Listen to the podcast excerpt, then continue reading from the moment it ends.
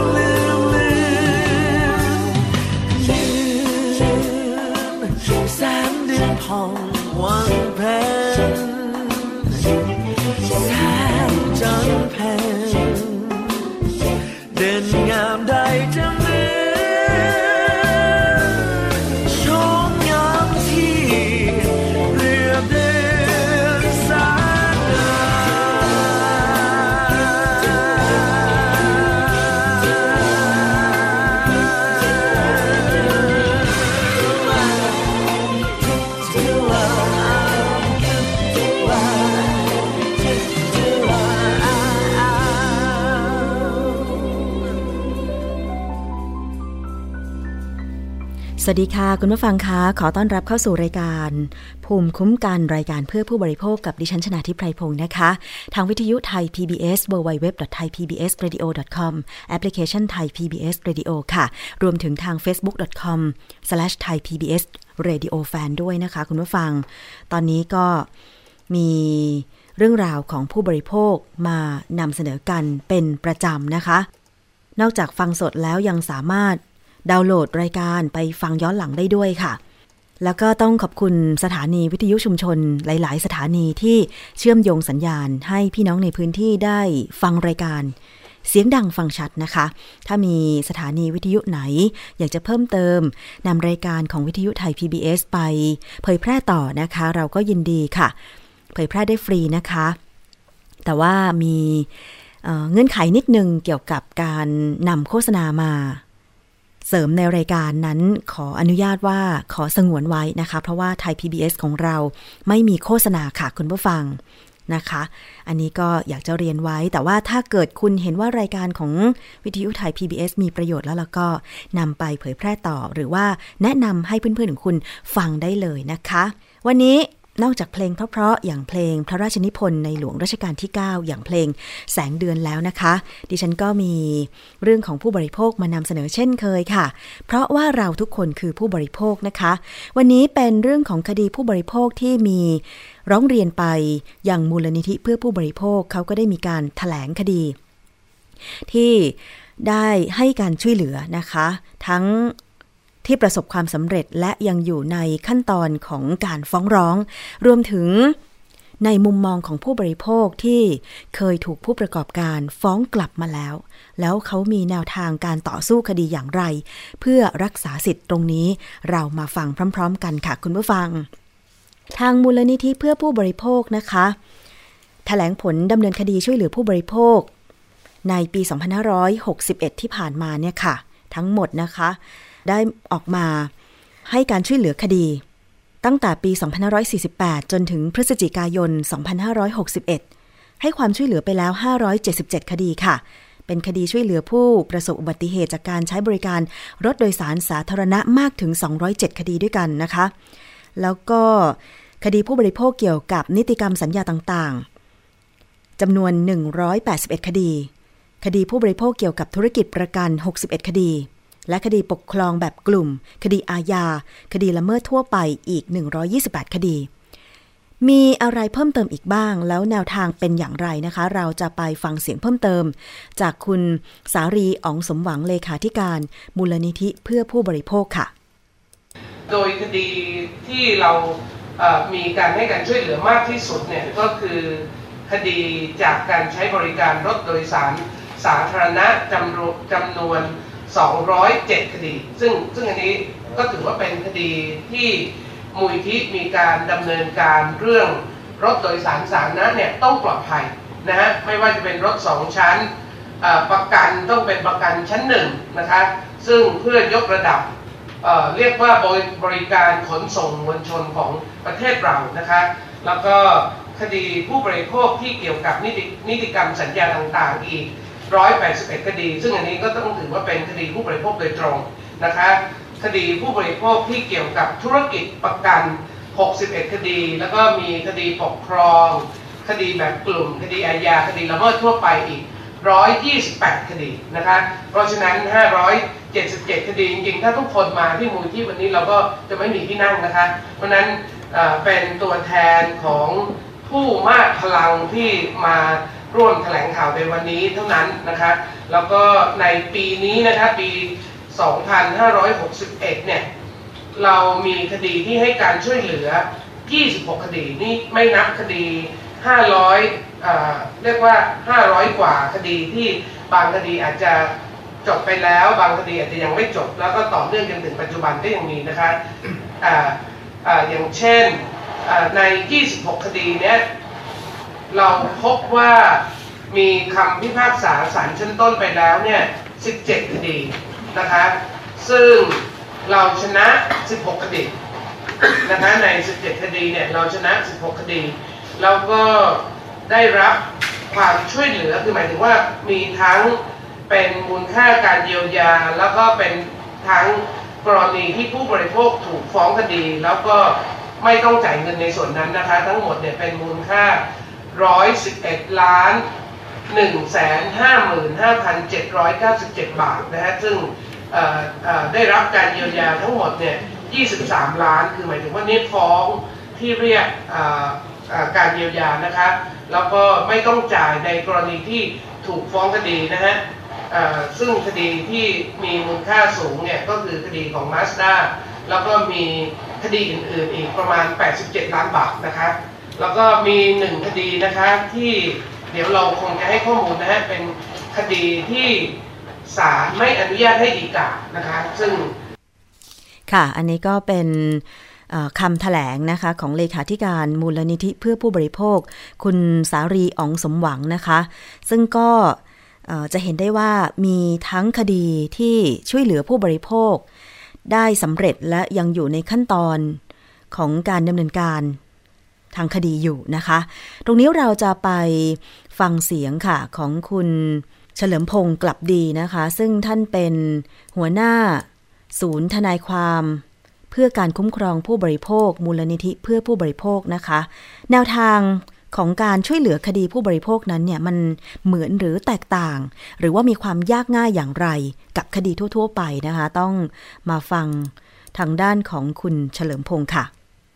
ก็มีคดีที่ผู้พกได้รับการเยียวยาความเสียหาย โดยศาลให้ใช้ค่าเสียหายในเชิงลงโทษเอ่อก็คือคดีรถตู้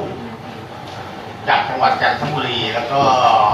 วิ่งมาจะเข้ากรุงเทพแล้วก็ไปเกิดเหตุชนกับรถกระบะแล้วก็ไฟลุกท่วมทั้งหมดเป็นข่าวประมาณสักสักสองปีแล้วก็คดีแล้วก็มีคดีที่เกี่ยวข้องกับเอ่อเรื่องความรับผิดต่อสินค้าไม่ปลอดภัย ก็เป็นเรื่องน้ำอัดลมเอสระเบิดใส่หน้าผู้โภคจนตาบอดคดีนึงแล้วก็นอกจากนั้นก็มีคดีไอ้คดีสำหรับคดีเอสเนี่ยเป็นที่น่าสนใจเพราะว่าศาลเนี่ยสงวนสิทธิในการรักษาพยาบาลในอนาคตให้ถึง 5 ปี ว่าจะเปลี่ยนแปลงได้ถ้ามีค่ารักษาพยาบาลเพิ่มเติมให้มาขอศาลกำหนดให้ใหม่ รวมถึงคดีที่ผู้บริโภคเอ่อชนะคดีที่คดีผู้บริโภคใช้สิทธิเรียกร้องของตนเอง เช่นคดีบริษัทมาด้าเซลประเทศไทยจำกัดฟ้องผู้บริโภคว่าใช้สิทธิเกินส่วนเรียกค่าเสียหาย84ล้าน ซึ่งยกฟ้องเมื่อเร็วๆนี้นะครับ หรือคดีที่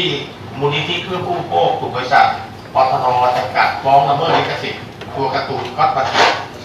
ซึ่งศาลอุทธรณ์ได้พิพากษายืนตามศาลเอ่อทรัพย์สินทางปัญญาและการค้าระหว่างประเทศกลางว่าคือเขาฟ้องว่าเราเราผลิตเสื้อลายคามาจินี่เป็นเลียนแบบตัวการ์ตูนก็อตปาติกของเขาอะศาลเขาสั่งว่าเสื้อลายไอ้เสื้อลายคามาจิเนี่ยมันเป็นลิขสิทธิ์ของมูลนิธิแล้วก็ทำเพื่อรณรงค์พลังเรื่องพลังงานในประเทศไม่ได้ทำเพื่อการค้าพิพากษายืนทางปตทเขาขออนุญาตฎีกาขอให้รับรองให้ฎีกา ซึ่งศาลผู้สาสารชั้นต้นศาลอุทธรณ์ไม่มีการรับรองให้ก็เลย ก็เลยไม่ได้ฎีกานอกจากนี้ก็ยังมีคดีที่มูลนิธิเป็นโจทย์ฟ้องกรณีศาลประพฤติศาลอาญาคดีจริตประพฤติมิชอบกลาง เกี่ยวกับกรณีเจ้าหน้าที่ของรัฐและรัฐวิสาหกิจเนี่ยเจ็ดคนปฏิบัติหรือละเว้นการปฏิบัติหน้าที่โดยมิชอบเพื่อช่วยเหลือให้บริษัทปตทไม่ต้องคืนท่อ แก๊สให้กับกระทรวงการคลังคดีนี้ศาลยกฟ้องเพราะว่าเหตุเห็นว่ามูลนิธิเพื่อผู้โภคยังไม่ใช่ผู้เสียหาย ขณะนี้อยู่ในระหว่างขั้นตอนอุทธรณ์อยู่ ซึ่งมูลนิธิคาดหวังว่าถ้าหากศาลรับคดีนี้ไว้พิจารณาโดยพิจารณาว่าเป็นผู้เสียหายเนี่ยจะช่วยเหลือในการป้องกันปราบปรามการประพฤติมิชอบของเจ้าหน้าที่ของรัฐได้ ส่วนคดีที่มันถึงที่สุดไปแล้วเนี่ยมีหลายคดีที่ยังบังคับคดีไม่ได้ เช่นคดีฟ้องกรุงเทพมหานครผู้ว่ากรุงเทพมหานคร แล้วก็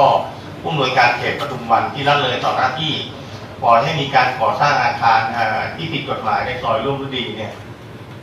อตอนนี้สี่ปีแล้วก็ยังไม่ดำเนินการไปถึงไหนไม่ยังไม่สามารถบังคับคดีหรือถอนได้ หรือในคดีที่เราฟ้องหน่วยงานของรัฐเช่นบกสหรือกสมกซึ่งเป็นจำเลยในคดีที่รถยนต์โดยสารสาธารณะ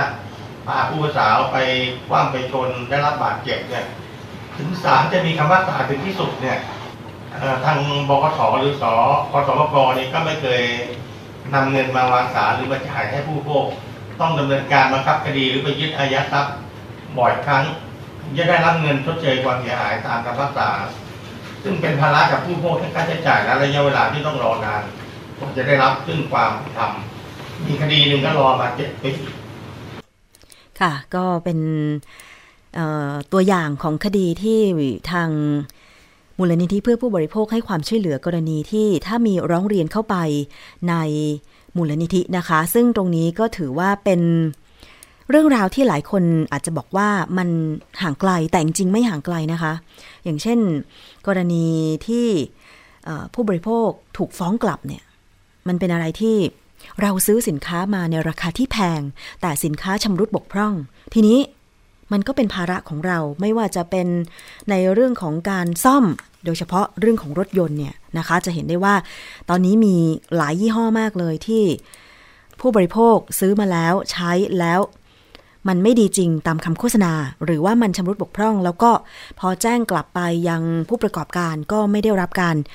แก้ไขให้มันหายจากอาการที่ขัดข้อง นะคะ แล้วก็ใช้รถไม่ได้แบบเนี้ยคือสาเหตุของการขัดข้องของรถยนต์ มันไม่ได้มาจากการใช้งาน มันมาจากการผลิต เพราะฉะนั้นจึงเป็นอีกหนึ่ง เรื่องที่เราเองก็ต้องฟังไว้นะคะ แล้วก็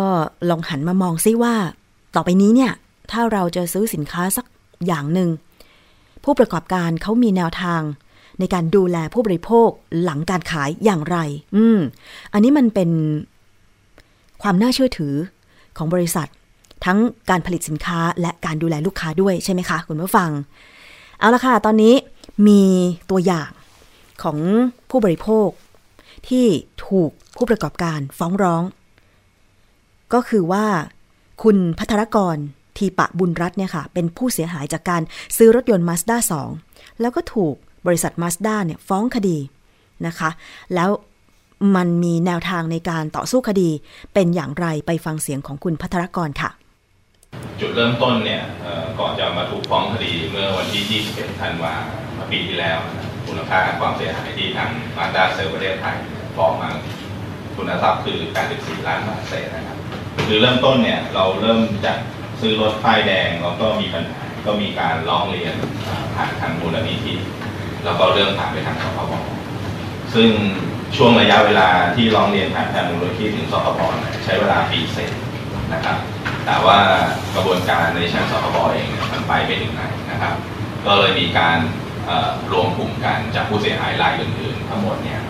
ที่ไปยื่นปัญหาเดียวกันลักษณะเดียวกันก็คือเรื่องอาการสั่นเร่งไม่ขึ้นขณะขับขี่นะครับซึ่งมัน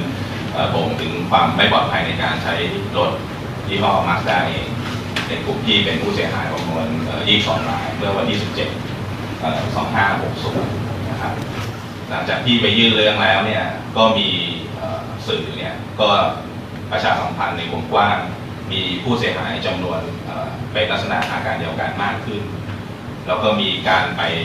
รวมตัวกันนะครับไปยื่นหนังสือถึงปัญหานี้ต่อทางผู้ผลิตเองซึ่งเป็นประเด็นเนี้ยซึ่งทาง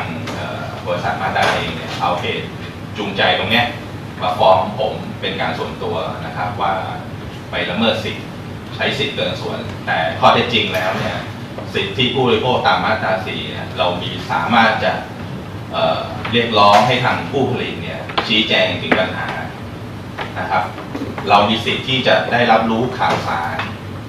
นะครับ ที่ถูกต้องว่ารถที่มันบกพร่องเนี่ยมันเกิดจากอะไรเราจะมีวิธีป้องกันอย่างไร ให้กับผู้บริโภค แต่ส่วนเนี้ยสื่อที่ทางผู้ประกอบการเองเนี่ยมาฟ้องเรื่องค่าเสียหายเนี่ยก็มีการนำสื่อนะครับ ประมาณเมื่อเดือนกันยาแล้วก็มีคำพิพากษาลงมาแล้วนะครับ เมื่อวันที่ที่18พฤศจิกนะครับ ว่ายกฟ้องว่าสิ่งที่ผมทำไปเนี่ยก็คือเป็นการปกป้องสิทธิส่วนตัวนะครับโดยวิยูชนเนี่ยถ้าสินค้ามีปัญหาแล้วเรียกร้องหา ความชอบทำไม่ได้เนี่ยผมว่าความยุติธรรมมันคงจะหน้าตาจะบิดเบี้ยวไปแล้วนะครับ ว่าทางศาลเนี่ยก็พิพากษายกฟ้องว่าสินค้ามีความชมรุกปกป้องจริง ส่วนทางผมเองคือเป็นผู้บริโภคเนี่ยก็ใช้สิทธิ์ตามมาตราสินะครับ โดยใช้สิทธิ์โดยสุจริตซึ่งอันเนี้ยผมก็อยากให้ มองเห็นถึงอนาคตในแง่ของเรื่องความเสียหายในในแง่ของตัวชำรุดบกพร่องในรถยนต์เนี่ยเป็นเป็นอะไรที่วันที่ส่งมอบเนี่ยมันอาจจะยังไม่มีความเสียหายเกิดขึ้น แต่ใช้ระยะหนึ่งเนี่ยอันนี้เป็นเป็นเรื่องที่ที่สุดยากนะครับ แต่ว่ามันมีกฎหมายในแง่ของในทางประเทศที่เข้าใจกันเนี่ยเรียกว่ากฎหมายเลมันลอเรื่องสินค้าชำรุดบกพร่องว่าถ้าสินค้าในแง่ของเรื่องยานพาหนะมีความบกพร่องเนี่ยในลักษณะเดียวกันสามครั้ง ในแง่กฎหมายเนี่ยจะบังคับเลยว่าทางต้องให้ผู้ประกอบการเนี่ยซื้อซื้อคืนไปหรือเปลี่ยนคันใหม่ให้นะครับ ก็ยังกฎหมายฉบับนี้อยู่ในร่างในส่วนของในชั้นกฤษฎีกายังไม่ได้ผ่านออกมาจากทางกฤษฎีกาเลยยังไงก็อยากจะให้ผู้บริโภคเนี่ยตระหนักถึงสิทธิของตัวเองนะครับ แล้วก็ช่วยกันผลักดันกฎหมายอยู่สองฉบับ ในเรื่องของเลมอนลอด้วย แล้วก็กฎหมายเรื่องสภาองค์กรผู้บริโภคด้วยนะครับ ซึ่งการที่จะไปต่อสู้กับ ผู้ประกอบการที่เป็นโกลบมีทุนเป็นแสนล้านนะผมเชื่อว่าข่าวผมที่ถูกฟ้องเนี่ยสื่อหลักเนี่ยหาน้อยมากแทบจะไม่รู้เลยด้วยซ้ำไป หรือขนาดคดีที่ถูกยกฟ้องเองยังไม่ถูกไปประชาสัมพันธ์หนังสื่อหลักเลยผมฝากด้วยว่ากลุ่มทุนพวกเนี้ยเขามีกำลังทรัพย์ในแง่ของเรื่องเม็ดเงินที่จะลงประชาประชาสัมพันธ์ถ้าเราไม่มีสภาองค์กรผู้บริโภคที่เป็นตัวแทนผู้บริโภคในการต่อสู้เนี่ยผมว่า มันเป็นเรื่องยากบังเอิญคดีผมเนี่ยมันมีผู้เสียหายในลักษณะเดียวกันเป็นจำนวนมากนะครับ ก็เลยพอจะมีกำลังนำสืบในชั้นศาลได้ว่าในต่างประเทศมีความผิดปกติในลักษณะนี้แบบเดียวกันนะครับ เราเชื่อว่าทุกคนเนี่ยทั้งที่สื่อมวลชนเองเนี่ยก็เป็นผู้บริโภคทุกคนเป็นผู้บริโภค เรา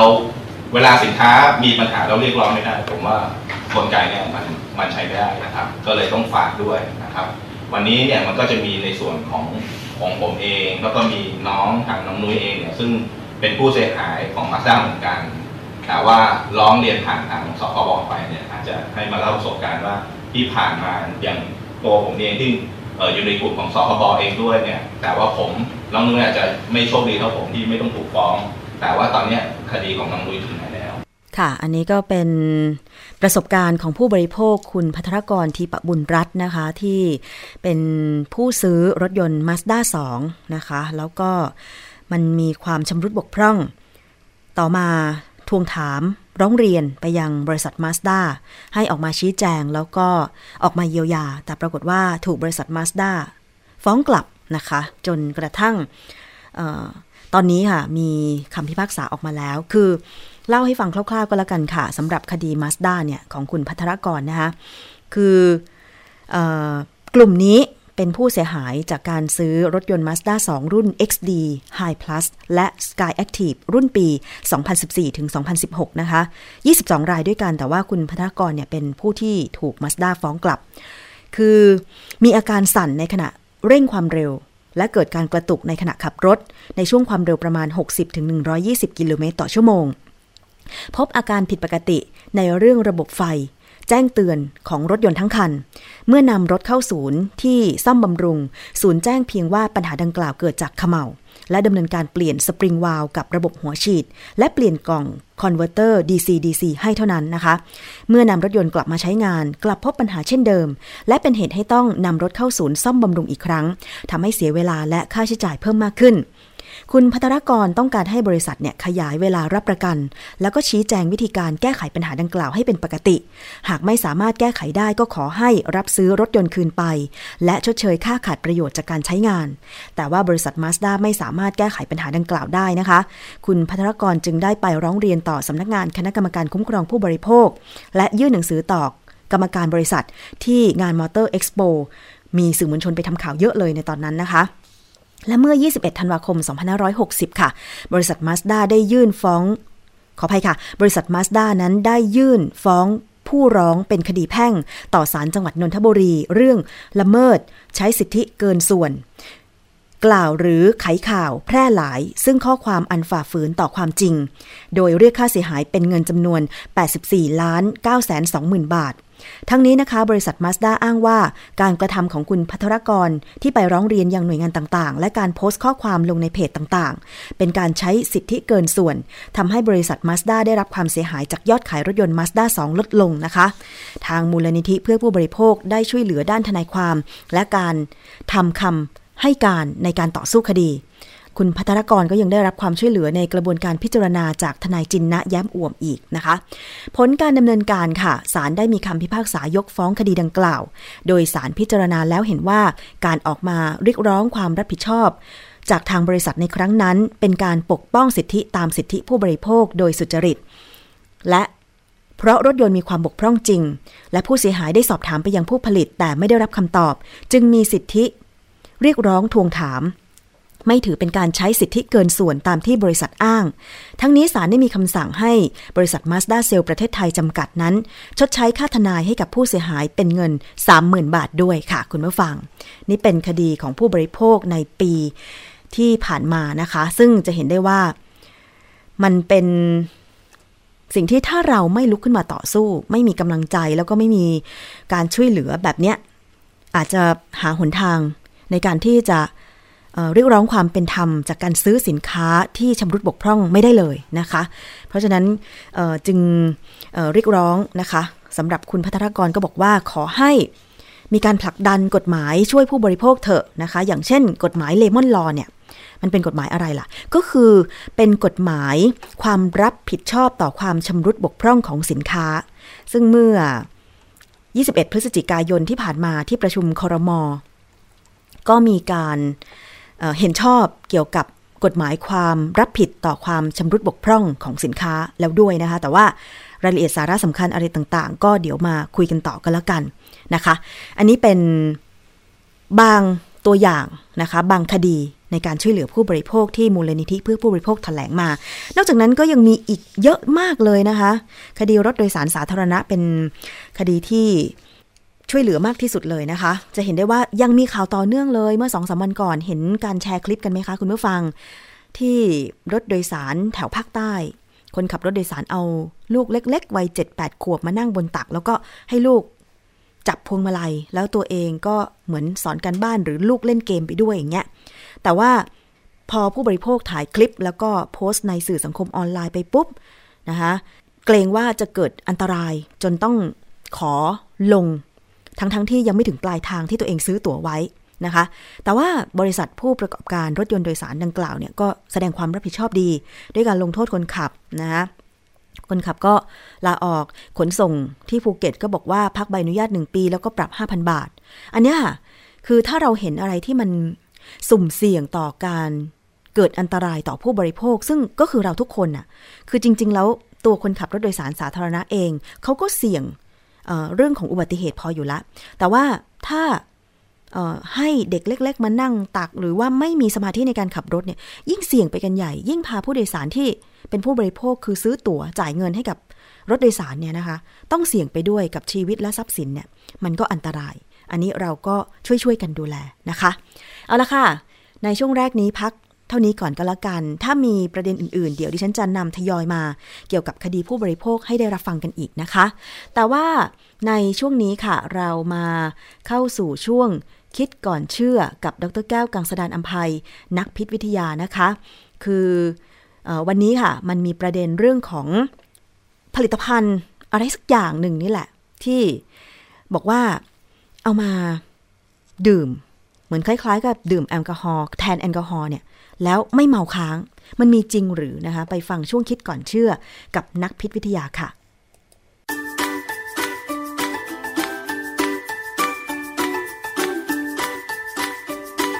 ช่วงคิดก่อนเชื่อ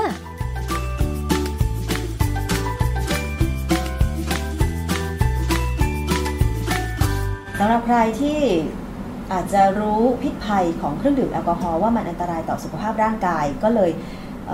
เลี่ยงที่จะดื่ม แต่ว่าถ้าใครเลี่ยงไม่ได้ บางทีมันก็มีผลิตภัณฑ์อะไรที่มาโฆษณาใหม่ ๆ ว่าเอ๊ะมันเป็นเครื่องดื่มมึนเมา แต่ว่าไม่แห้งหรือไม่มีอันตรายอะไรอย่างเงี้ยไม่แน่ใจเหมือนกันว่าคุณผู้ชม คุณผู้ฟังเคยได้ยินหรือเปล่า แต่วันนี้เห็นดรแก้วบอกว่ามีข้อมูลตรงนี้มาแล้วใช่ไหมคะครับอันนี้มันมีเรื่องที่หนังสือพิมพ์ของอังกฤษนะเขาลงข่าวไปค่อนข้างเยอะสักปีนี้ในประมาณปีนี้แหละทีนี้ก็เลยมีความสนใจว่าเออ แล้วมันคืออะไร เพราะว่ามันไม่ใช่แอลกอฮอล์คือเรารู้ว่าแอลกอฮอล์อันตราย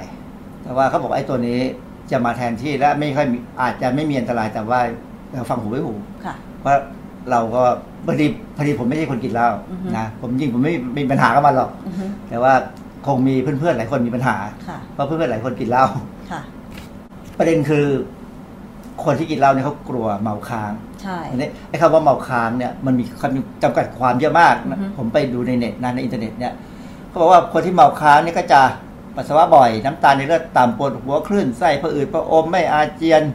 หมดแรงอ่อนเพลียลุกไม่ขึ้น เดินไม่คล่องมึนงงสับสนนอนไม่หลับลืมตาไม่ขึ้น คอแห้งใจสั่นมือสั่นก็โอ้ยแยะไปหมดเลย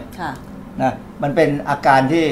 แต่ละคนที่ไอ้ประเภทกินเหล้าแล้วตื่นขึ้นมาแฮงโอเวอร์เนี่ยหรือเมาค้างเนี่ยก็จะบอกยุ่นบอกนี่มาเขาก็เอามาพูดกันในเน็ตว่าอย่างนั้นอย่างนี้ค่ะแต่แล้วก็มีคนมาบอกว่าเออมันน่าจะมีอะไรกินแล้วหายเมาค้างอือฮึคนไทยสมัยผมจำได้สมัยเด็ก ๆ หรือวัยรุ่นเนี่ยเพื่อนๆกินแล้วก็บอกว่า ตื่นมาก็ กินกาแฟร้อนๆนะแล้วบางคนบอกกินซ้ำเลย ดื่มมันซ้ำเข้าไปเลย นะก็อะไรเอาหนามบงหนามแฮงโอเวอร์มันให้หายไปเลย อะไรแล้เงี้วยนะก็ต่อมามันมีผลิตภัณฑ์บางตัวมันที่มีโฆษณาสินว่าค้าแก้อาการอย่างนี้ เออว่ากินเข้าไปแล้วคือในนั้นน่ะมันจะมีพวกกลูตาไทโอนค่ะนะคือตอนนั้นก็พอโฆษณามาปั๊บเราก็บอกว่ากลูตาไทโอนมันไม่ดูดซึมเพราะเวลามันเข้าไปในร่างกายเราเนี่ยมันถูกย่อยไปแล้ว มันนั้นจริงๆมันไม่ได้ผลหรอกมัน placebo effect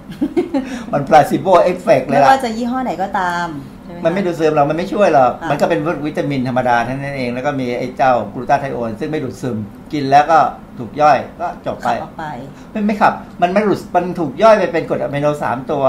แล้วมันก็ดูดซึมเข้าไปแล้วมันก็ไม่ได้สัญญาว่าจะต้องเอาไปทำเป็นไอ้กลูตาไทโอน ค่ะมันก็ไปเป็นอย่างอื่นอ๋อ นะ เพราะฉะนั้นคือระดับกลูตาไทโอนไม่เพิ่มขึ้นหรอกหลังจากกินไอ้พวกเนี้ยนะ ค่ะแต่ว่าถามว่ากินแล้วรู้สึกดีไหม จ่ายตังค์ไปแล้วต้องดีขึ้น อือฮึถ้าไม่ดีขึ้นก็หาว่าเราโง่สิใช่ไหม เพราะงั้นเอ่อ มันก็หลอกๆกันอะแต่ว่าค่ะถ้าเราไปดูในเน็ตเนี่ยนะ อ่าฮะ อาหารและเครื่องเครื่องดื่มที่ทำให้แก้เมาค้างได้เนี่ย ก็มีน้ำเปล่าอันน้ำเปล่าที่ง่ายหน่อยอือฮึเครื่องดื่มร้อนๆน้ำหวานน้ำมัดลมนมอุ่นๆเครื่องดื่มวิตามินเนี่ยที่มาขายบ้านเราเนี่ยนะค่ะ เครื่องดื่มเกลือแร่กาแฟเอสเปรสโซ่ไอ้นี่คนชอบใช้แล้วฝรั่งชอบใช้ในหนัง เวลาดูหนังเนี่ย เดี๋ยวก็มาแล้ว ตื่นขึ้นมาก็กินกาแฟเข้มค่ะ ๆน้ำส้มน้ำผึ้งมะนาวอะไรก็ตาม มันมีสมูทตี้ยังมีเลย ไอ้สมูทตี้แตงโมผสมแตงกวาอืมตลกดี มีอีกอันหนึงสมุนไพรต่างๆ น้ำเก๊กฮวย น้ำกระเจี๊ยบ ไล่กันมาถึง บอกว่าบางคนบอกว่ากินข้าวต้ม น้ำซุปใส ต้มยำน้ำใส ก๋วยเตี๋ยวต้มยำเกาเหลา ซุปมิโซะค่ะ해장국 ที่ของเกาหลีค่ะแล้วก็อะไรผลไม้ คือ มันหิวอะ มันตื่นมา มันหิว มันแรง มันก็กินแล้วมันก็ดีขึ้นอ่ามัมันก็บอกว่าได้ผลอ่าฮะและเท่านั้นเอง เมื่อก่อน จำได้ว่าผู้ใหญ่แถวบ้านเวลากินดื่มเครื่องดื่มแอลกอฮอล์อืมตื่นมานี่ก็คือเหมือนเมาค้างที่อาจารอ่าย์บอก็กมีอาการเวียนๆมีอะไรแปลกบางคนใช้เอ่อใบฝรั่งๆเป็นฝรั่ง ยอดใบฝรั่งเคี้ยวเคี้ยวเคี้ยวอืมแล้วก็กลืนน้ำแล้วก็คายกากทิ้ง เขาก็บอกดีขึ้นอะไรอย่างนี้ มันมันจริงเป็นฝรั่งก็มีแทนนินเยอะอือฮึแทนนินนี่มันก็ปาดสมานมันก็กลบกลิ่นปาก ดีขึ้นสิกลับบ้าน เมียจับไม่ได้ มันกลบกลิ่นปากอะไรเงี้ยค่ะคือจริง ๆ เดี๋ยวจะมีเหตุผลว่าความเป็นจริงแล้วมันไม่ใช่ มันอือฮึมันไม่มีอือฮึนะถ้าเราเข้าไปใน Pinterest นะทุกคนคงรู้จัก Pinterest ได้พอสมควรแล้วค่ะมันจะมีให้ดูเยอะมากเลยว่า ไออาหารอะไรแก้อะไรเมาค้างแก้เมาค้างเนี่ยอ่าฮะเต็มไปหมดเลยนะ ทั้งภาษาก็พิจารณาเป็นภาษาอังกฤษนะ แต่ค่ะบางทีมันก็ลิงก์ไปถึงข้อมูลภาษาไทยก็มีค่ะมีคนทำพวกนี้เป็นภาษาไทยก็มีอืมซึ่งก็ แล้วแต่จะเชื่อแล้วกันนะ คือบางคนบอกไม่เชื่ออย่าลบหลู่อะผมไม่ลบหลู่ครับเพราะผมไม่ดื่มก่อนอื่นเนี่ยเรามาดูซิว่ามันเวลาเมาค้างเนี่ยมันเมาเพราะอะไรอือฮึเอ่อสมมติเรากินเหล้าดื่มเหล้าเข้าไปเนี่ยนะเอ่อกินมันก็เป็นเอทานอลเอทานอลเนี่ยจะถูกเอนไซม์ในร่างกายเราคือเอ่อ alcohol dehydrogenase นะเปลี่ยนเอทานอลให้กลายเป็น acetaldehyde อือฮึ acetaldehyde เนี่ยจริงๆเป็นสารพิษค่ะมันเป็นสารพิษเอ่อ มันจะไปสมองค่ะไปทั้งตัวเราเนี่ยแล้วแต่ตัวถ้าเวลาไปสมองเนี่ยจะทำให้เรารู้สึกปวดหัวอืมนะมึนมึนไอ้ไอ้เจ้า เนี่ยมันเป็นตัวที่ทำให้เวลาคนเรา บอกว่าตื่นขึ้นมากินเหล้าแล้วอย่างบางคนอย่างอย่างผมเนี่ยผมดื่มเหล้าแล้ว ผมไม่รู้สึกไม่ดีๆอือฮึเวียนหัวปวดหัวไปเลยเนี่ยนะแค่นิดเดียวเนี่ยนะสมัยเข้าเรียนมหาวิทยาลัยใหม่ ๆ ก็เขาจับยัดปากอะนะจับเราก็ต้องลองดูนะว่าไม่ดี ก็อ้วกออกมาทิ้งก็ก็คายทิ้งไปคือล้วงคอให้มันอ้วกทิ้งไปเลยค่ะนะประเด็นคืออัลเซตาไฮเนี่ยคือตัวปัญหาอันนี้จริง ๆ แล้วถ้าถ้าถือว่าคนปกติหรือคนที่เขาแบบคอแข็งเนี่ยเขาจะมีเอนไซม์อีกตัวในร่างกายเราคือ aldehyde dehydrogenase ซึ่งตัวนี้จะเปลี่ยน acetaldehyde ไปเป็น acetate จาก acetate เนี่ยร่างกายเอาไปใช้เป็นพลังงานได้อ๋อมันก็ไม่มีปัญหาอะไรค่ะนะ จำได้ตอนสมัยที่ผมอยู่ในสมาคมพิษวิทยาเนี่ยค่ะก็มีรองผู้การของนิติเวชตำรวจ ท่านจะทำเรื่องระดับแอลกอฮอล์ค่ะว่าควรจะเป็นเท่าไหร่ ถึงจะทำให้คนเราขับรถแล้วไม่มีปัญหาค่ะเออก็อาจารย์อาจารย์ปรุงจันทร์ธินกรณอยุธยาเนี่ย ท่านก็ไปเอ่อเอาคือฮะมันมันมีเครื่องสำหรับหัดขับรถที่เหยียบเบรกเป็นค่ะไฟเขียวไฟแดงขึ้นมาเป็นเครื่องไซมูเลเตอร์เนี่ย ก็เอานักศึกษาเภสัชมั้งนะฮะแล้วก็เอากรรมกรรถไฟท่าเรือข้าราชการที่นู่นนี่เออเอาคนหลายๆกลุ่ม แล้วเราให้ดื่มเหล้าดู ว่าดื่มได้ประมาณเท่าไหร่ ถึงจะเกิดอาการเมาแล้วก็เหยียบแป้นไอการขับรถแบบไซมูเลตเนี่ยเหยียบไม่ได้เวลารถไฟเขียวไฟแดงแล้วเหยียบไม่ทันอะนะก็ปรากฏเจอความจริงว่าก็จริงก็เป็นความจริงที่ควรจะรู้มานานแล้วละว่า ถ้าเป็นนักศึกษาได้คออ่อน แป๊บเดียวก็ไปแล้ว ก็นักศึกษาอายุน้อยเออแต่ว่าถ้าเป็นพวกกรรมกรการรถไฟหรือว่าขนส่งกสพเนี่ยนะโอ้โหเขาไม่มีปัญหาเลยชีวิตโชคโชน กินเท่าไหร่ก็เท่าไหร่ก็เท่านั้นคือเขามีระบบพวกนี้ดีค่าจะเป็นอย่างนั้นด้วยนะ แต่ว่านักศึกษาส่วนใหญ่บางคนก็เป็นลูกจีน หรือว่ามีเชื้อสายเป็นคนจีนเนี่ย คือคือคนจีนทางญี่ปุ่นทางจีนทางอะไรทางนั้นมันจะมีปัญหาของการเปลี่ยน แอลกอฮอล์เป็นอะลดีไฮด์เร็ว แต่การเปลี่ยนอะลดีไฮด์เป็น acetate ช้า มันเป็นพันธุกรรม ก็เท่ากับว่าแอลกอฮอล์มันก็จะอยู่ในร่างกายนานอะลดีไฮด์อยู่ในร่างกายนานไอ้ตัวนี้ทำให้เราเกิดอาการเมาเกิดอาการผิดปกตินะคือแอลกอฮอล์ไม่ใช่ตัวปัญหา แต่พอมันเปลี่ยนไปเป็นอะลดีไฮด์หรือ acetaldehyde เนี่ย มันทำให้ให้ให้รู้สึกคุมตัวเองไม่อยู่นะฮะเพราะงั้นแต่ประเด็นปัญหาคือเขาบอกว่าไอ้ไอ้ไอ้การเมาค้างเนี่ยยังไม่มีใครพิสูจน์ว่าไอ้ตัวอะเซตาดีไฮเนี่ยคือสาเหตุจริงหรือเปล่า มันมันมันพิสูจน์ไม่ได้แต่มันรู้ว่าถ้าบางคนหรือสัตว์บางตัว เป็นอย่างนั้นหมาแมวบางตัวกินเหล้าเข้าไปก็ไปเหมือนกันนะเพราะงั้นอันนี้ก็เลยการแก้อาการเมาค้างเนี่ยจริงเป็นไปยากแล้วก็มันพิสูจน์ไม่ได้ พิสูจน์ลำบากมากไม่มีอะไรสามารถที่จะมาขับอัลดีไฮออกจากร่างกายได้เหรอคะอาจารย์ มันต้องเปลี่ยนไปเป็น acetate เลยต้องเปลี่ยนด้วยเอนไซม์ในร่างกายของเราเองคือคือคนบางคนเนี่ยเขามีเอนไซม์ aldehyde dehydrogenase เนี่ยสูงจะไปเร็ว แต่ละคนไม่เท่ากันด้วยไม่เท่ากันไม่เท่ากันพันธุกรรมเลยค่ะ มันมันจะลักษณะเดียวกับว่าอย่างอย่างผมดื่มกาแฟเนี่ยแล้วผมหลับเพราะผมขับกาแฟออกเร็วไวมากเลย แต่คนบางคนเนี่ย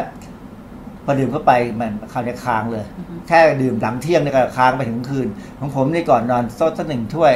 คือบางทีมันเครียดมากพอเราดื่มแล้วมันดีแลกมันสบายมันผ่อนคลาย ก็หลับ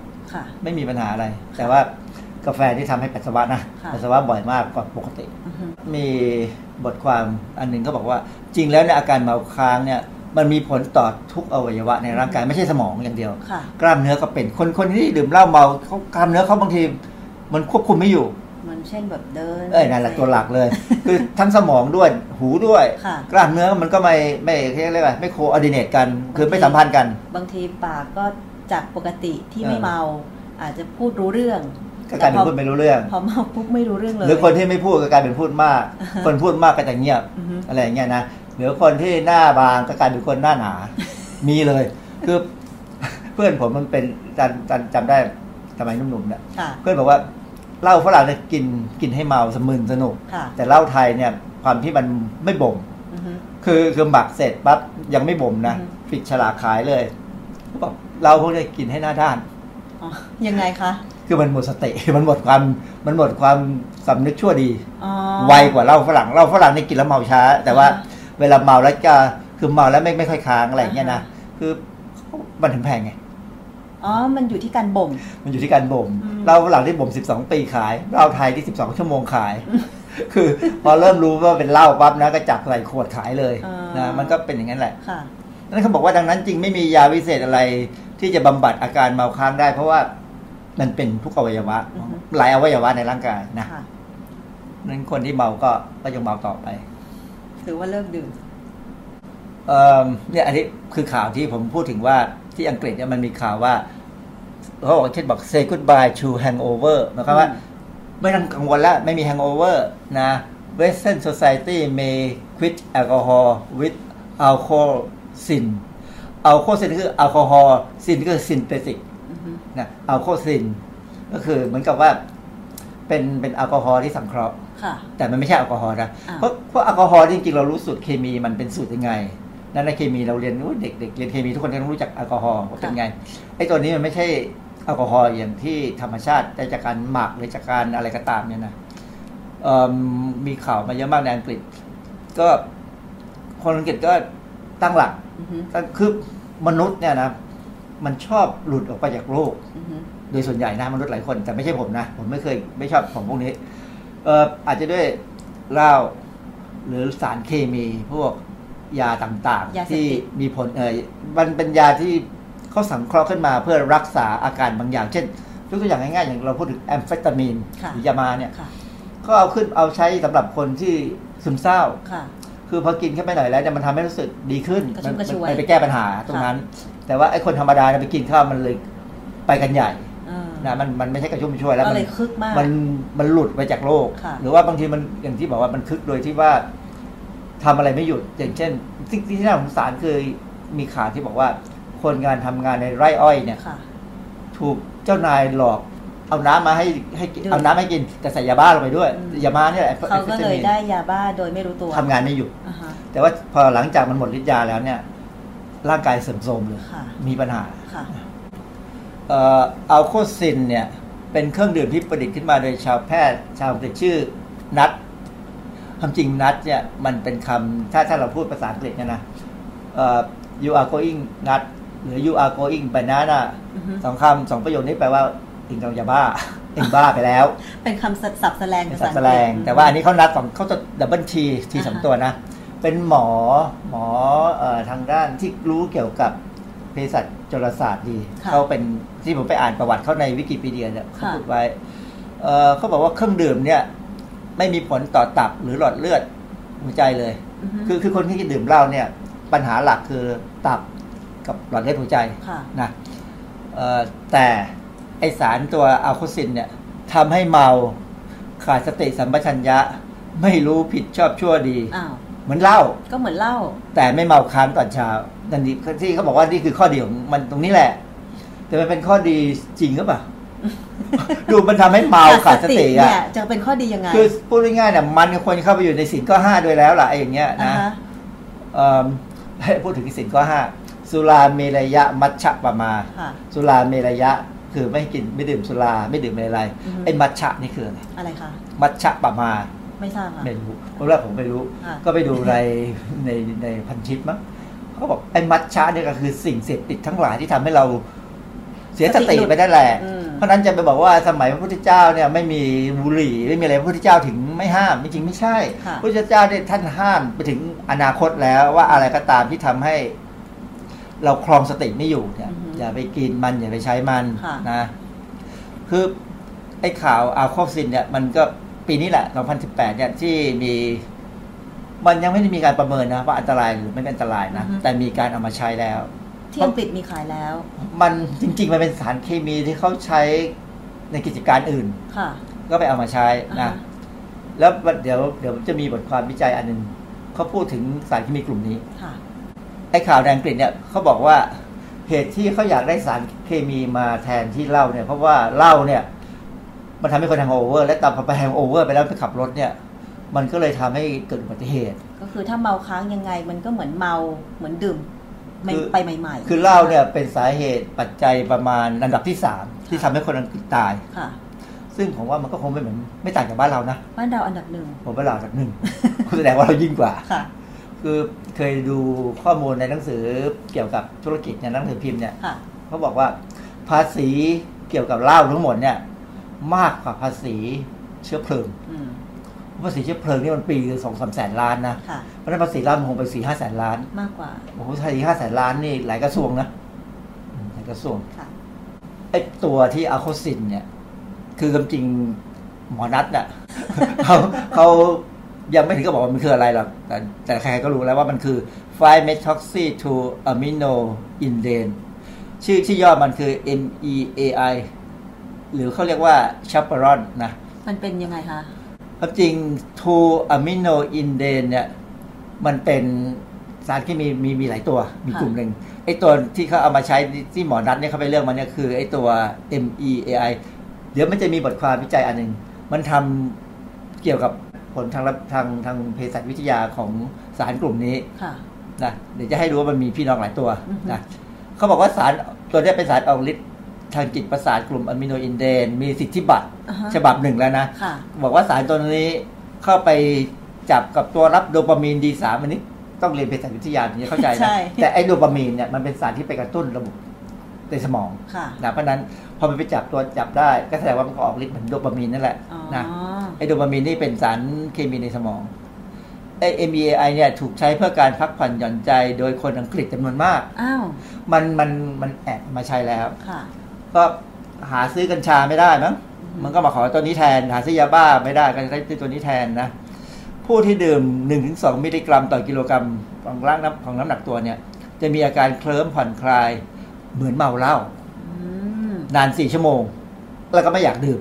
คือเขาก็มองว่ามันเป็นตัวที่จะทำให้ลดไอการดื่มเหล้าซึ่งเหล้าเนี่ยมันมีอันตรายต่อสุขภาพหลายอย่างอือฮึแต่ไอ้ตัวนี้เขาพูดเป็นเชิงว่ามันไม่น่าจะมี แต่จริงๆยังไม่กลายเป็นการพิสูจน์นะหมอนัทก็บอกว่าเอ่อ็มไอเนี่ยอาจจะถูกนำมาใช้แทนเหล้าเพราะทำให้มีความรู้สึกพึงพอใจอิ่มเอมใจ แล้วก็ลดการดื่มสุราได้ คือมันคงเอาไปใช้ใช้ในยานอวกาศสมัยไอ้อนาคตมั้ง ก็จริงในมีหนังอวกาศบางเรื่องนะ ที่มันไอ้สตาร์วอร์นี่แหละ คิดสารอาหารเป็นเม็ดเม็ดมันมีบางตัวที่มันไม่ใช่มันไปดื่ม ไปดื่มไปดื่มในในในในผับในบาร์อะไรเขาอะแต่ดูมันไม่ใช่เหล้าอ่าฮะผมว่ามันคงมองว่าไอ้ตัวนี้อยู่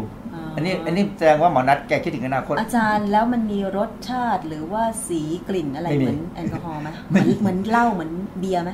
จุดประสงค์อย่างเดียวคือเมา แล้วมันมีรูปร่างลักษณะเป็นยังไงเมื่อเป็นสารเคมีไงก็ละลายน้ำก็ใสๆได้อ๋อมันมันถึงมันถึงจริง ๆ มันถึงสะดวกกว่า คือถามว่ามันมันเอาไปน่าจะผสมในเครื่องดื่มอะไรก็ได้ คงได้มั้งดื่มแล้วก็เมาคงคงประมาณนั้นแหละอ๋อเออมีงานวิจัยอันหนึ่งนะเขาดูสาร2-aminoindane คือกลุ่มเนี้ยเขาบอกว่าสารตัวนี้กลุ่มเนี้ยมันเป็นพี่น้องกับแอมเฟตามีนอืมยาบ้าค่ะนะ เอ่อเว็บไซต์ในอินเทอร์เน็ตเนี่ยเขาก็เสนอมันมันมีหลายตัวมีอย่างอย่างตัวหนึ่งที่ MDAI ตัวตัวเมื่อกี้ที่หมอหมอนัดแกใช้นะเป็น MEAI ค่ะนี่ MDAI มันก็สูตรมันใกล้กันมากเลยนะอือฮึก็ก็มีพี่น้องอีกหลายตัวเอ่อในบทความเนี่ยเขาก็พูดถึงผลของมันแล้วเพราะว่าที่เหตุที่เขาทำบทความนี้ขึ้นมาเขาบอกว่ามันมีแนวโน้มว่าจะเป็นคลื่นลูกใหม่ ต่อไปของการเมายาตามกฎหมายอ้าวมันมันมันจะ มันอาจจะใกล้ถึงจุดนั้นก็ได้ในอนาคตที่ว่า ต้องให้มีมัน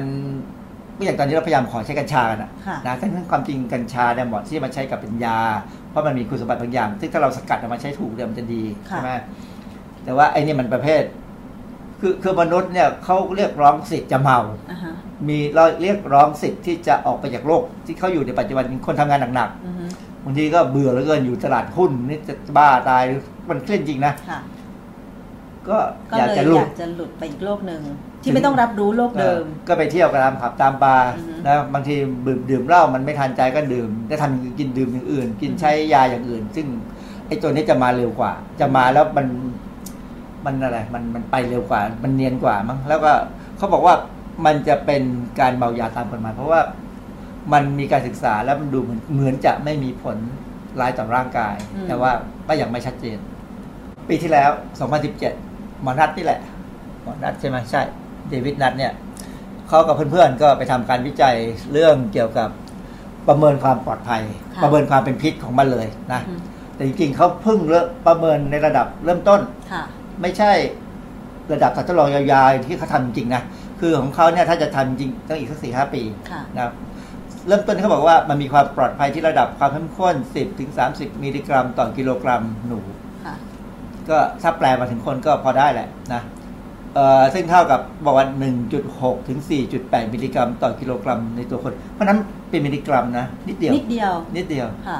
เพราะฉะนั้นถ้าจะทะจะเวลาจะขายก็คงต้องผสมสารที่เป็นเขาเรียกว่า innet ingredient คือองค์ประกอบอื่นลงไปบ้างอาจจะเป็นแป้งเป็นอะไรก็ได้นะค่ะให้ให้กินเป็นเม็ดก็ได้ค่ะเออมันอาจจะเป็นคือผมถึงนึกไปแต่ว่าไอ้คำว่าเหล้าแห้งเนี่ยมันคือไอ้พวกนี้หรือเปล่าก็ไม่รู้นะอืม ก็ไม่ไม่ไม่ไม่มีไม่มีความรู้ เอ่อแต่เข้าในบทความเขาเนี่ยซึ่งตีพิมพ์ในเอ่อวารสาร toxicology and applied pharmacology อันนี้เป็นวารสารหลักอันหนึ่งของนักพิษวิทยาที่ต้องศึกษาตอนเรียนหนังสือเนี่ยนะเดี๋ยวค่ะปัจจุบันนี้เราตามข้อมูลแล้วก็ตามจากวารสารเนี่ยเพราะฉะนั้นเป็นวารสารที่เชื่อถือได้นะค่ะเขาบอกว่าควรมีการศึกษาผลต่อความเป็นพิษในสัตว์ฟันแทะกัดกัดแทะฟันแทะพวกหนูอะอือฮึนะหรือว่าอาจจะหนูหมาลิง อะไรที่นี้ขึ้นไป ซึ่งมันต้องใช้เวลานานไงถ้ากว่าจะมาถึงจากหนูแล้วก็จะไปเอ่อจะไปหมาก่อนอือฮึแล้วก็ไปลิงอือฮึนะเพราะลิงใกล้คนค่ะนะคนบางคนก็เหมือนลิงค่ะลิงบางคนก็เหมือนตัวตัวก็เหมือนคนนะเพราะฉะนั้นก็ศึกษาถ้าถึงนี่เมื่อไหร่ปั๊บเนี่ยคงสักห้าหกปีเนี่ยแต่ว่าประเด็นใครจะเป็นสปอนเซอร์นั่นน่ะสิเพราะว่าถ้าไอสารตัวนี้มันหาซื้อได้ มันก็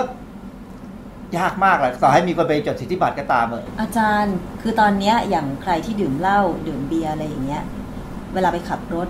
เวลาเวลาไปเจอด่าน ก็อาจจะถูกตรวจวัดแอลกอฮอล์ไอ้ตัวนี้ไม่ถูกตรวจเออนั่นน่ะสิไอ้ตัวนี้ไม่ถูกตรวจมันมันไม่เจอปริมาณแอลกอฮอล์ใช่ไหมไม่มีคะนนี้ไม่มีแอลกอฮอล์ไม่มีแอลกอฮอไม่เกี่ยล์วแต่คือลักษณะก็เมาเหมือนกันไม่มีสติเหมือนเอกันอเนี้ยแต่มันไม่เมาค้าง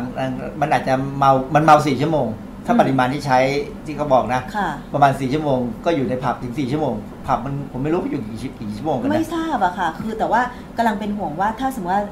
ดื่มอีเจ้า MEAI อืมสารในตัวเนี้ย เข้าไปโดยที่ผสมเครื่องดื่มอย่างอื่น แล้วตำรวจก็ตรวจไม่เจอ แต่คือมีลักษณะเมาแล้วก็ควบคุมรถไม่ได้เหมือนกันอย่างเงี้ยก็มันจะเป็นอันตรายอะค่ะอันตรายมากเลยเออแล้วคือที่สำคัญคือไอ้คนที่ดื่มบางคนอาจจะไม่รู้ตัว ใช่ อาจจะแอบใส่บรรยาเสียสาวอะไรพวกนั้นอีกเออไปกันใหญ่เลยใช่ใช่นะเพราะงั้นอันนี้จริงๆเนี่ยมันยังมันมันยังเป็นอันที่ยังผิดกฎหมายอยู่นะอือฮึผมก็เข้าไปดูว่าจริงๆมันมีขายไหมอือฮึปรากฏว่ามันมีขายในในในในในออนไลน์เนี่ยเหรอคะไม่ใช่ออนไลน์มันเป็นบริษัทธรรมดาบริอย่างเช่นเนี่ยเคแมนเคแมนเนี่ยเขาเป็นบริษัทอยู่ในในอังกฤษนี่แหละเขาขาย ABAI เนี่ยไฮโดรคลอไรด์ก็มีสูตรเคมีมีอะไรก็ตามแต่เอ่อเขาบอกว่าสำหรับการวิจัย นะไม่ไม่ให้ใช้ในคนอือฮึหรือในสัตว์หรือเป็นยาสัตว์ คือเขาขายเป็นเหมือนสารเคมีที่เราใช้ทำวิจัยนี่แหละอย่างเวลาผมทำวิจัยเนี่ย จะทำเรื่องนี้เรื่องนี้เรื่องนี้ผมก็จะเปิดแคตตาล็อกของบริษัทที่ขายสารเคมีทำวิจัยค่ะแล้วก็เอาแล้วก็สั่งเคแมนก็ขายอย่างนั้นอือฮึทีนี้ก็มีข้อมูลอยู่อันหนึ่งผมตัดออกมาก็บอกว่าไอสารตัวเนี้ยอาจจะทำให้เกิด irritating ก็คือระคายเคืองอือฮึกับ mucus membrane ก็คือเช่นทางเดินหายใจทางเดินอะไรก็ได้นะคือ ยาเสพติดส่วนใหญ่คนเขาใช้วิธีซูดเข้าไปใช่นะที่เวลาดูหนังสูบเนี่ยมันใช้วิธีวางบนโต๊ะแล้วก็ดูดปืดเข้าไปเลยอืมเพราะมันไปปอดแล้วเข้าเร็วค่ะเมาเร็วค่ะเพี้ยนเร็วมากเลยนะเพราะฉะนั้นเขาก็มองว่ามันมันมันเขาเขาบอกว่าผลที่เป็นอย่างนี้นะค่ะมีผลกับ upper respiratory tract ก็คือทางเดินหายใจตอนต้นตอนบนเนี่ยเป็นอือฮึนะเอ่ออาจจะทำให้ตาผิวหนังเอ่อระคายเคือง แล้วบริษัทก็บอกว่าด้วยความรู้ที่มีอยู่ตอนเนี้ย มันไม่มีข้อมูลความเป็นพิษเลย ไม่มีการศึกษาความเป็นพิษเลยอืมเพราะฉะนั้นพวกนี้ก็ถึงบอกว่าห้ามเอาไปทำอย่างอื่นก็อยากทำวิจัยอย่างเดียวค่ะนะก็สรุปแล้วมันยังเป็นสารที่ห้ามใช้เด็ดขาดอ้าวอย่าไปยุ่ง แต่ว่าขนาดในอังกฤษเป็นใช้กันแล้วอะแล้วทำไมผู้คิดค้นถึงเป็นคุณหมอได้เขาเขาหวังว่ามันจะเอามาช่วยลดปัญหาของไอ้แอลกอฮอลิซึมอืมเขาคิดว่ามันคงไม่ติดอ่าซึ่งมันยังไม่ได้พิสูจน์ว่ามันยังไม่ติดค่ะแต่ถ้ามันไม่ติดจริงเนยนะ ถ้ามันไม่ติดนะ แล้วมันแค่ให้ให้อยากเมาก็เมาไป แล้วป้องกันให้ดีอย่าอย่าให้เมาไปที่ไหนก็แล้วกัน มันก็อาจจะเป็นเป็นยาที่ดีได้ตัวหนึ่งแต่ว่าคุมยากมันก็จะเหมือนยาเสพติดตัวตัวอื่นๆอะที่ใช่ออกมาแล้วเพราะพวกนั้นก็สมมติใครเพราะว่าแปลว่าถูกประสงค์ผิดไงอาจารย์ คือคืออย่างยามาหรือยาพวกยากลุ่มจริงๆกลุ่มแอมเฟตามีนเนี่ยมันตรวจปัสสาวะได้ค่ะ เพราะฉะนั้นไอ้ยาตัวนี้อาจถ้ามันเป็นเป็นพี่น้องแอมเฟตามีนอ่าฮะอาจจะตรวจตรวจปัสสาวะได้แต่แอลกอฮอล์ไม่ได้ก็ต้องตรวจแบบแบบที่เขาตำรวจตรวจแต่นี้เขาตรวจหมดเลยถ้าลมหายใจไม่มีเขาก็จับฉี่เลยอือฮึเข้าใจว่าได้เขาตรวจฉี่ได้ แต่ถ้าด่านแอลกอฮอล์อย่างเงี้ยก็ส่วนมากก็จะเป่า แต่ไม่มีตรวจฉี่อุ๊ยนะตอนนี้อาเขาจารตรวจย์ฉี่ไม่ใช่เหรอไม่ค่ะไม่เหรอถ้าเป็นตั้งด่านตามท้องถนนไม่ตรวจฉี่ ยกเว้นว่าตำรวจจะไปตรวจสถานบันเทิงต่างอ๋อมเอาไปใช้ยาในนั้นๆใช่ คือคือเปินผมนอนหัวข้ามมานะ อ่าฮะ ไม่รู้เรื่องพวกนี้เผอิญว่าดิฉันก็อยู่ในแวดวงข่าว ก็เลยติดตาเข้ามใจข่าว คือเห็นแต่ในทีวีนะอ่าฮะ คือก็ไม่รู้ว่าด่านคือไม่เคยเจอด่านเพราะไม่เคยกลับออกบ้านบ้านกลางคืนใช่ไหมไม่เคยคะกลับบ้านหลังก่อนหลังสี่ทุ่มอะ ค่ะ เพราะว่าพอดึกๆแล้วเริ่มง่วงนอนแล้วก็ไม่ขับรถแล้วอือฮึ เพราะว่าพยายามไม่ไปไหนจนเสียเพื่อนไปหมดเลย อืม เพื่อนยักชอบชวนไปกลางคืนดึกๆไม่ไปแก่แล้ว ก็แสดงว่าไอ้เจ้า MEAI เนี่ยหรืออะโคซินเนี่ยค่ะมันอาจจะมาเมืองไทยนะอ่าก็ให้เตรียมตั้งรับไปหน่อยแล้วกัน ทีนี้เราจะบอกหน่วยงานไหนดีล่ะ สาธารณสุขให้เตรียมรับมือไหมเขาคงรู้แหละอ่าฮะผมว่าเขาคงรู้ เพราะว่าคนที่ไปอังกฤษอาจจะรู้จักพวกนี้ดี เพราะมันมีในหนังข่าวในหนังสือพิมพ์ แล้วคนอังกฤษก็ยังใช้อยู่อือฮึเดี๋ยวคนจบที่อังกฤษก็เอาอาจจะเอามันกลับมาบ้างอืมเพราะว่าไอ้พวกยาไอซ์พวกอะไรที่มันมากับใครมากับนักเรียนนอกอือฮึ ทั้งนั้นแหละ ค่ะ คนไทยอยู่ในเมืองไทยก็กัญชาไปก่อน ค่ะใช่ไหมไอ้พวกของแปลกๆเนี่ยมาจากนักเรียนนอกนะค่ะเพราะฉะนั้นเดี๋ยวก็เดี๋ยวก็คงมาแหละไม่นาน อันนี้มันมีความน่าเป็นห่วงมันดูเหมือนอะไรจะขัดแย้งกันอยู่ มันมันมันก็เหมือนจริง ๆอัมเฟตามีนเนี่ยที่บอกอะเราผลิตขึ้นมาเพื่อรักษาคนไข้ค่ะบำบัดคนไข้ค่ะคนไข้ที่พวกประเภทซึมเศร้า ก็ใช้ผิดใช้ถูกค่ะไอ้ตัวนี้ก็เหมือนกันแหละ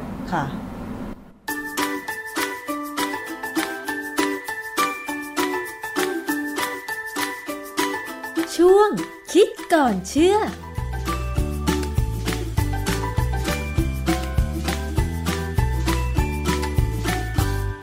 ค่ะทั้งหมดก็คือ รายการภูมิคุ้มกันรายการเพื่อผู้บริโภคนะคะ ช่วงคิดก่อนเชื่อโดยดรแก้วกังสดานนภัย นักพิษวิทยาค่ะ วันนี้ก็หวังว่าสิ่งที่รายการนำเสนอจะเป็นประโยชน์ต่อคุณผู้ฟังไม่มากก็น้อยนะคะ หมดเวลาแล้วสำหรับรายการดิฉันชนะทิพไพรพงศ์ต้องลาไปก่อนนะคะ สวัสดีค่ะ ติดตามรับฟังรายการย้อนหลังได้ที่เว็บไซต์และแอปพลิเคชันไทย PBS Radio ไทย PBS Radio วิทยุข่าวสารสาระ เพื่อสาธารณะและสังคม